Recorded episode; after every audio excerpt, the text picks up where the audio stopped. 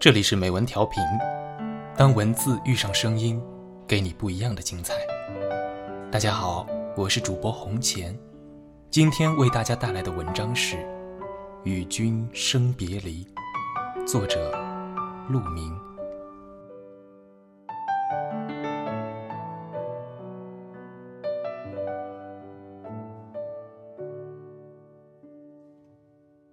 那时，我小学四年级，杨约五年级，我俩在同一个作文兴趣小组，我叫他小哥哥。杨约一头卷发，眼睛大大的，很秀气。我注意到他的嘴唇是紫红色的，像一嘟噜桑葚，嘴角有颗痣。杨约作文写得好，还去市里参加过比赛，是他跟我讲回文诗。是他让我读时事诗事诗事，他会用青翠欲滴形容天空，用葱管形容女孩的手，用三十如狼四十如虎形容凶巴巴的女老师。我很崇拜他。有一回，兴趣小组的老师读了我的一篇作文，里面写到一个瓜子脸的女孩。下课后，杨约严肃地跟我讲，女孩应该是鹅蛋脸。那些妖里妖气的女子才是瓜子脸。还有一回，小伙伴们在踢球，他独自坐在操场边，神情落寞。看见我，他好像高兴了些，指指胸口，笑着说：“这里动力不足。”后来我才知道，杨约有先天心脏病，不能上体育课。那天下午，校园里响起了刺耳的鸣笛。我无心上课，隐隐觉得不安。那天放学，我没见到杨约的身影，他在班上突然昏倒，老师赶紧叫救护车送医院，可已经来不及了。过了几天，学校来了一对中年夫妻，他们走进五年级一班的教室，收拾杨约留下的课本和文具，女人一边整理一边抹眼泪。男人眼睛血红，凶巴巴地对我们说：“看什么看？”他们走了，女人好像不肯走，好几次一屁股坐在地上。男人用力拉扯着她，那么大的男人背个那么小的书包，我们都觉得很好笑。阳光依旧明媚，角落里有个课桌空空荡荡。这是我第一次感受到死亡。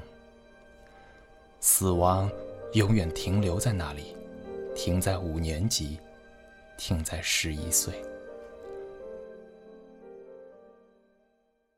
二，她是个混混，可即使班上最正派的姑娘，也不得不承认，她是个好看的混混。我们这帮男生还整天沾着自来水，把头发弄成郭富城样的中分。他第一个剃了板寸，走在校园里，青皮刺眼，英气逼人。我们敞开校服，双手拖把骑自行车，自以为帅得很。他已经挎着摩托风驰电禽，后座是一个戴着墨镜、永远不笑的姑娘。我们偷偷研究生理卫生课本，揣测祥林嫂第二天没起来的道理。他已经弄来成套港版的肉蒲团、秀踏野史、巫山艳史，真叫人丧气。怎么玩都是人家玩剩下的。同样的墨镜，同样的牛仔服，穿戴在他身上就是比别人有款有型。他是全校的反面典型：旷课、作弊、抽烟、打架，门门功课不及格，身边的女孩走马灯似的换。好多家长不许子女跟他有往来，老师也不管他，让他一个人坐在最后一排。我们那个学校体罚风气严重，老师唯独不敢对他动手。每次他犯了事，只能把他爹叫来。他娘身体不好，常年卧床在家。他爹是个满身酒气的工人，到了办公室一言不发，解下皮带就抽。他用手护着脸，一声不吭，任凭皮带一下下落在手上、身上。他爹还不解气，一脚把他踹在地上。他翻身爬起来。擦了一把鼻血，斜着眼看着他爹。有一天，听人说，不好了，某某和他爹打起来了。等我赶到时，办公室里里外外已是人山人海，挤进去见到两人在地上扭作一团，好不容易把两人分开，他爹气喘吁吁，骂骂咧咧，扬言要回家拿刀捅了这个不孝子。他一脸血污，还是那样冷冷的表情，死盯着他爹。那时，我们才发现，他的个子已经超过他爹了。从此，我再没在学校见过他爹。那天我踢完球，看见他一个人坐在高高的看台上抽着烟。过了一会儿，他的头深深埋了下去，开始抽搐。我犹豫了一下，走到他身边。他抬起头，满脸的泪水。他说：“我娘死了。”我看见他用夹着烟的手捂着嘴，无声的颤抖。我伸出手，放在他的肩头。好一会儿，他抹了抹眼睛，对我笑笑说：“你走吧，别让班主任看见你和我在一起。”从此，我和他有了微妙的默契，眼神交汇，无言一笑。放学后，他让我抽他的烟，骑他的摩托，看他的肉蒲团。他向那帮混混朋友介绍：“这是我兄弟，人家读书好，跟我们不一样。”我也知道了许多猛料，比方上个月那场斗殴是谁挑起的。比方高中部某某女生其实是黑社会老大的女人，比方班上最一本正经、最嫉恶如仇的团支书去年给他塞过情书。初中毕业，我离开了小镇，那时日子过得慢，车马邮件都慢。起初几年还能听到一些他的传闻，如何在镇上称王称霸，如何出面摆平一场私斗，如何搞了黑社会老大的女人被打得死去活来。如何拖着一条伤腿远走他乡？往后的日子，渐渐没了他的音讯。过年回家的时候，团支书告诉我，某某死了。我愣了，怎么会？唉，他爹后来中风，半身不遂。他回来一边打工一边照顾他爹，还谈了个女朋友。是比我们小一届的师妹，谈了两年，差不多该谈婚论嫁了。这小子光要钱不要命，在那个喷气车间没日没夜的加班，也不好好吃饭。年底查出胃癌晚期，一个月不到就走了，太惨了。小师妹哭到不行，我不敢相信，即使团支书的眼中有泪光闪烁。这么彪悍的一个人，怎么说没就没了？跟老爹对打，跟老大抢女人，天不怕地不怕。在我们那压抑漫长的青春期，他是一尊邪神。不是说大反派都不容易死吗？不是坏人的生命力特别旺盛吗？我忘不了那个逃课的午后，他向那帮混混朋友介绍我，一脸骄傲的表情。这是我兄弟。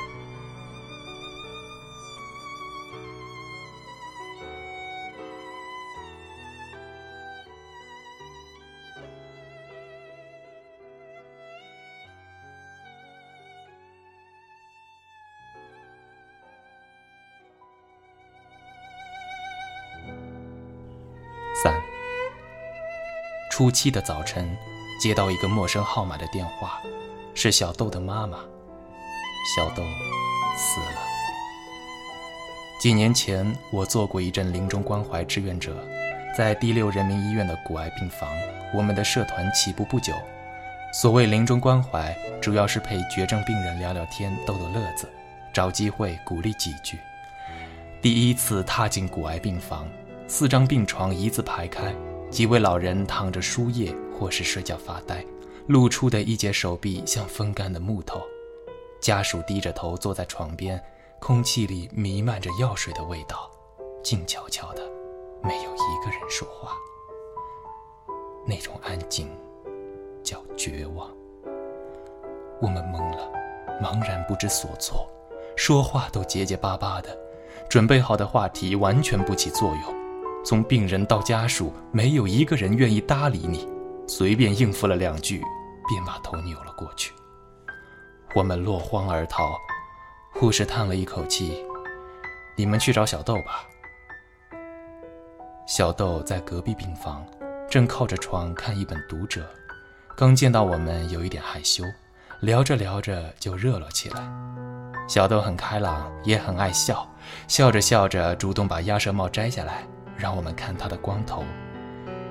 那年他十四岁，皮肤很白，他不好意思地说，因为老憋在病房里，晒不到太阳。小豆家在安徽农村，一年前查出了骨癌，几经辗转来到六院做了手术，取出一段骨髓，目前在接受化疗，总共十次，已经做完了八次。问小豆化疗疼不疼，他做了一个龇牙咧嘴的表情，说疼啊。每次化疗结束，麻药一点点退去，疼，撕心裂肺的疼，疼得想死，马上死，可能是连爬到窗口的力气都没有。过了两天，等有了力气，也就不那么疼了，不想死了。他又笑，仿佛在说别的事，或是别的人。他一笑，旁边的病友也跟着笑。小豆的妈妈别过脸去，把削好的苹果浸在温水里。我们聊了很久，聊小豆的老家，聊上海的物价，聊大学生活。我们添油加醋地说起大学里的奇闻异事，小豆的嘴都合不拢了。啊，真的假的？啊，怎么会这样啊？我们说小豆，你要快点好起来哦，你肯定会好起来的。以后来上海上大学，还要在上海的大学里谈恋爱。说这话的时候，我觉得有一点残忍。然而这样的念头一闪而过。我们的职责就是鼓励病人，哪怕是虚妄的鼓励。临走前，小豆问我要号码，一笔一划地记在本子上。他说：“我好想看看大学的样子。”我花了一个礼拜的时间拍遍了上海的大学，还拍了好多校园情侣。当我拿着洗好照片来到病房，小豆的床已经空了。护士说。小豆回安徽老家了。从此以后，再也没有小豆的消息。我不知道小豆为什么没有做完剩下的两次化疗。他不是一个怕疼的孩子。小豆有我的号码，却从来没有一个电话或是短信。或许他已经好了吧。在宇宙中漂浮着无数黑洞，它们是巨大恒星坍塌的产物。引力之强，连光都无法逃脱。所谓黑，吞噬一切物质；所谓洞，在黑洞的附近，时空被强大的引力场扭曲。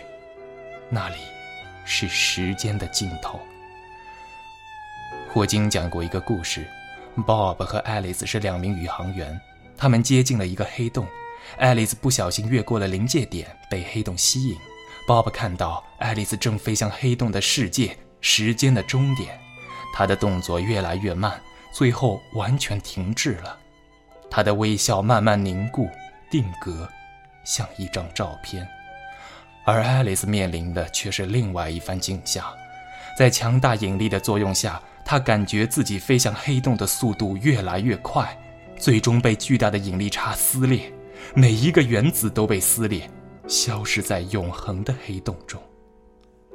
这就是生死悖论。爱丽丝死了，可在 Bob 眼里，她永远活着。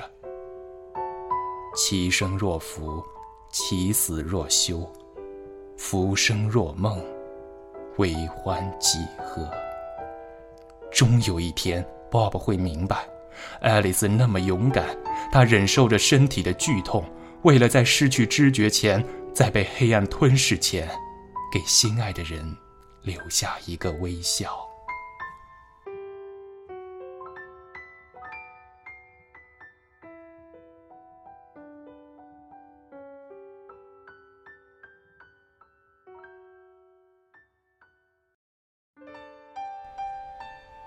五，外婆老说她小时候的事，家里穷，她父亲又嗜赌，寒冬腊月输掉了家里最后一床棉被。外婆那时还是个小姑娘，她穿上所有能穿的衣服，盖着仅剩的两床被面，蜷成一团，瑟瑟发抖。从小到大，外婆给我做了无数的棉衣棉被，一次次她去店里挑棉花、选布料，送到她放心的老师傅手上。长大后，我不愿盖她做的被子，太沉压得透不过气，哪有羽绒被软软舒服？也不愿穿他做的棉袄，活像个土财主。这时外婆又开始唠叨她小时候的事，我不耐烦地打断她：“啊，烦死了，耳朵要起茧子了。”外婆越来越糊涂，她已经不会用手机接电话，时常忘了怎样用遥控器开电视。一个大热天，我推开门，家里跟蒸笼似的。她满头大汗地摆弄着空调遥控器，吹的是热风。还有一次，他半夜起床，穿戴整齐，过了好久才反应过来，哦，看错时间了。一开始，家人还以为他只是老糊涂。后来情况越发不对，拖着他去医院检查，很快确诊阿尔茨海默症，俗称老年痴呆。一天，外婆神秘地拉着我，小声讲：“明明啊，樟木箱里还有一床被子，外婆帮你藏好的，不要嫌重，冬天盖了暖和。”我眼泪快掉下来，那床被子。去年起，他已经交代过我五遍了。人的记忆是一座废墟，新的遗址覆盖了旧的。大脑的退化是一个加速的不可逆的过程。他先是忘了前一分钟有没有锁门，忘了早上有没有吃药，接着忘了昨天买的报纸，忘了上个月做的检查，忘了去年的春节聚会，忘了外公去世在哪一年。终于。他睁着困惑的眼睛，问我：“你是谁呀？”那一刻，我觉得天塌地陷。从前的外婆已经不在了。我回到房间，大哭了一场。我这才明白，在他最后一次认出我、最后一次唤我名字的时候，我亲爱的外婆正在和我告别。人不是一下子死的。人是慢慢的死的。现在，他还记得我妈、两个舅舅，也还认识照片里的外公。往后，这些全都会忘记。医学对此无能为力，我们能做的就是眼睁睁地看着他，一点一点忘了自己，像一场交响乐的最后乐章，乐手们在黑暗中依次谢幕，到后来。舞台上只剩下一把孤独演奏的小提琴，如泣如诉，是那个冻得瑟瑟发抖的小姑娘。来时是个孩子，走时也还是个孩子。我一直在等，等待奇迹发生，等外婆再清醒一次，叫我明明，一次就好。我一定会拥抱她，告诉她，被子我都收好了。会好好照顾自己，还有，我是多么的爱他。